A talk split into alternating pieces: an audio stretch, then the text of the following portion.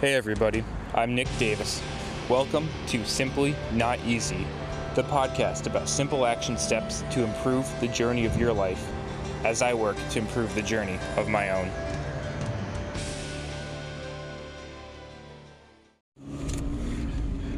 Hey, what's going on, everybody? Welcome back to Simply Not Easy. Hope y'all having a great day out there today. Muscle Monday, and we're going from local to global in terms of understanding what is the core, what comprises it, what is it actually made up of, and well, what's its role and how does it function. And for a lot of us, this is going to be like, duh, you need core strength, you need stability. That's just, it is what it is, right? You need a strong core. What does strong mean, right? Is it just, you know, an individual muscle firing? Is it just, you know, what's the pure strength of it? Is the endurance of it more important? Is it more important to have coordination throughout range? What's important to have through that?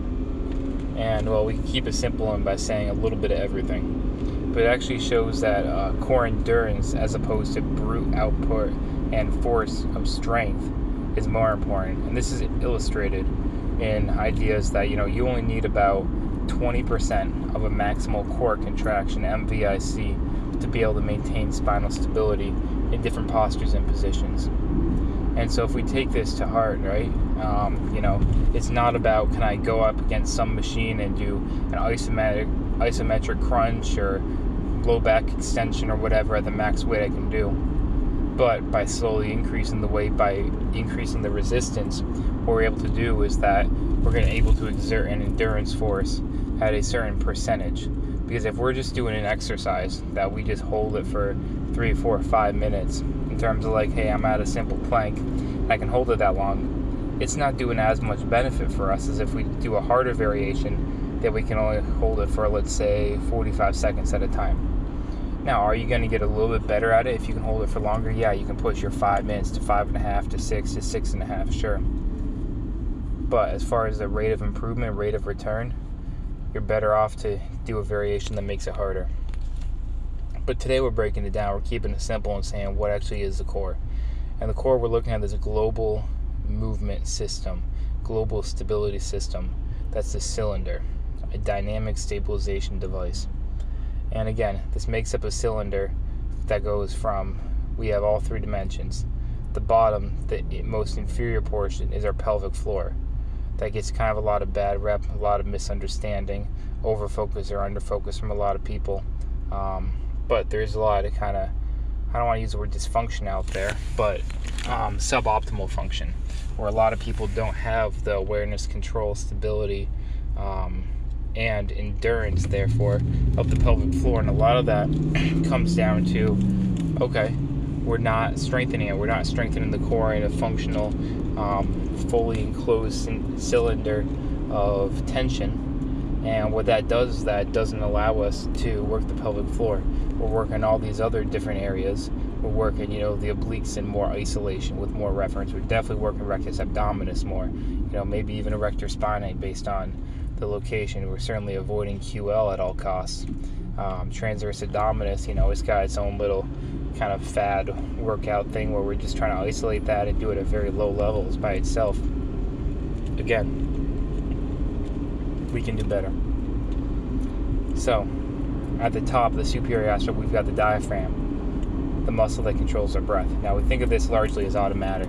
It is primarily automatic in terms of, hey, and automatic and autonomic, I'll say, um, in terms of, hey, we're going to use it to breathe.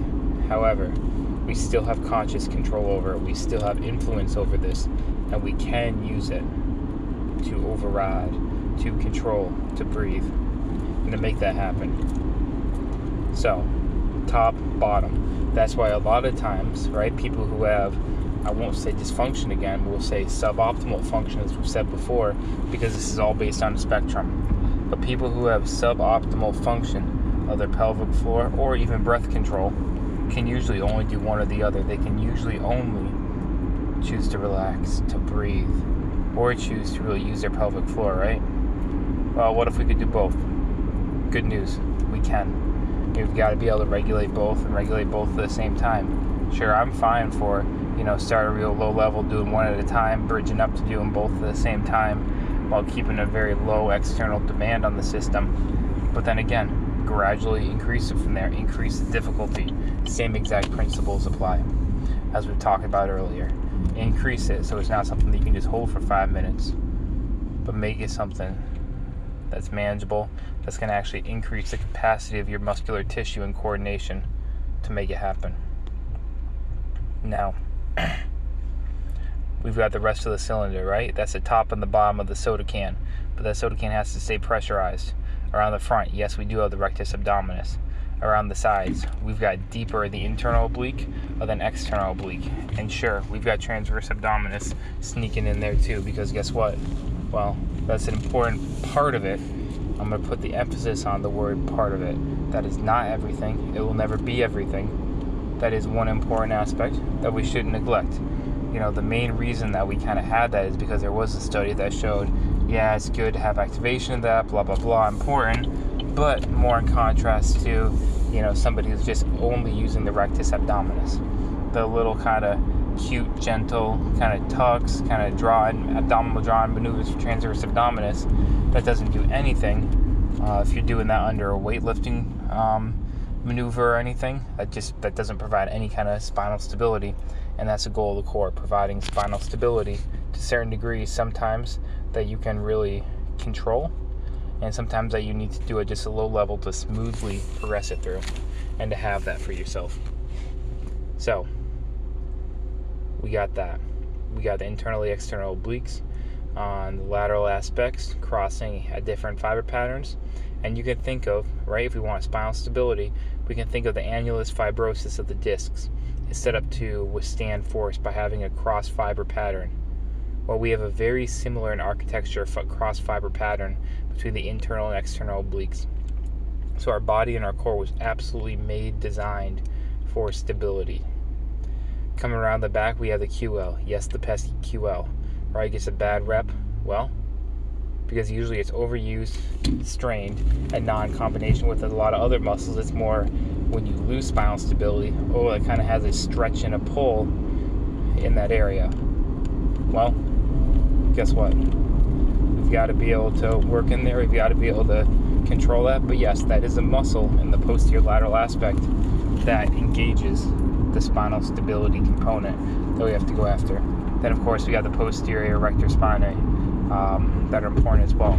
At the superficial level, deep, we've got multifidi, all those other deep spinal rotata- and other stabilizing musculature, all extremely important, as well as other superficial layers as well.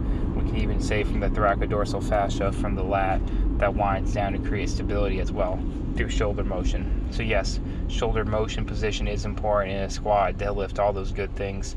Not just for saying, hey, are my arms in a good place?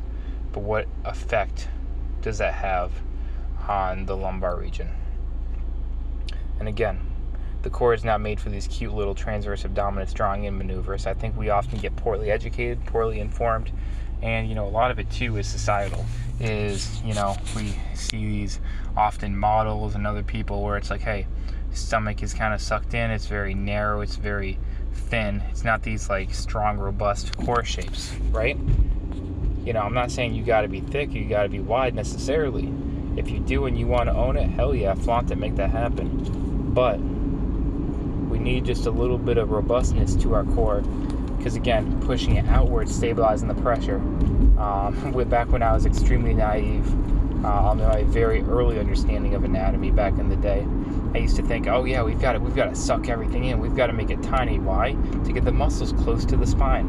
No, that does not create tension, that does not create shock absorption. It's not about can I be completely rigid. It's about can I create a pressurized canister to utilize what I have around me and have it and allow it to have an even greater benefit. Right? That's what core stability is all about. So let's use the core in the manner it's designed for to have this external outpouching, this external pressurized system to maintain the internal stability. So again, we're using the external to control, to regulate the internal. That's what it was made for, that's what it was designed for. So, think like a soda can. You crimp it a little bit, that's your weakest part of your core. It's pretty easy to crush that soda can. But if it's pressurized, ready to go, robust like a cylinder, takes a lot more pressure, a lot more effort to. Sure, you eventually can. Well, you just gotta get, you just gotta make and get a stronger soda can. All right, y'all. Hope you enjoyed. Get a good core workout. If anything in this surprised you, utilize it. Utilize this. Let this go and influence you, and say, okay, how do I apply this to get a better workout the next time? Better understand the world around me, and more importantly, my own body. All right, y'all. Simply not easy.